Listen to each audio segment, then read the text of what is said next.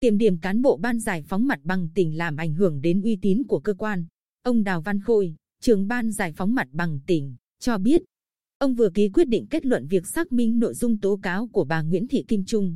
ở xóm Ba thôn Bình Long xã Canh Vinh huyện Vân Canh đối với một số cán bộ của ban trong quá trình thực hiện công tác đo đạc.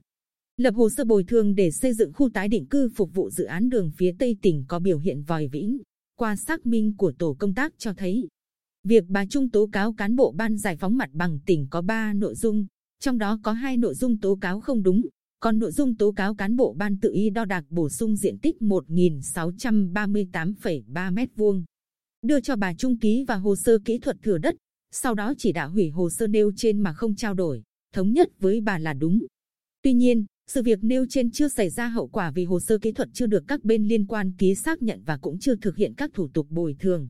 Mặc dù chưa xảy ra hậu quả, nhưng đã ảnh hưởng đến uy tín của cá nhân và cơ quan.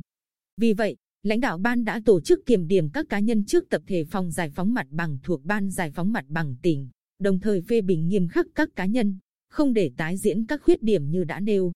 Đối với cán bộ lãnh đạo phòng có sai phạm, lãnh đạo ban đã thống nhất không thực hiện bổ nhiệm lại. Trước đó, báo Bình Định số ra ngày 10 tháng 9 năm 2020 có đăng nội dung phản ánh việc bà Nguyễn Thị Kim Trung tố cáo cán bộ ban giải phóng mặt bằng tỉnh nói trên.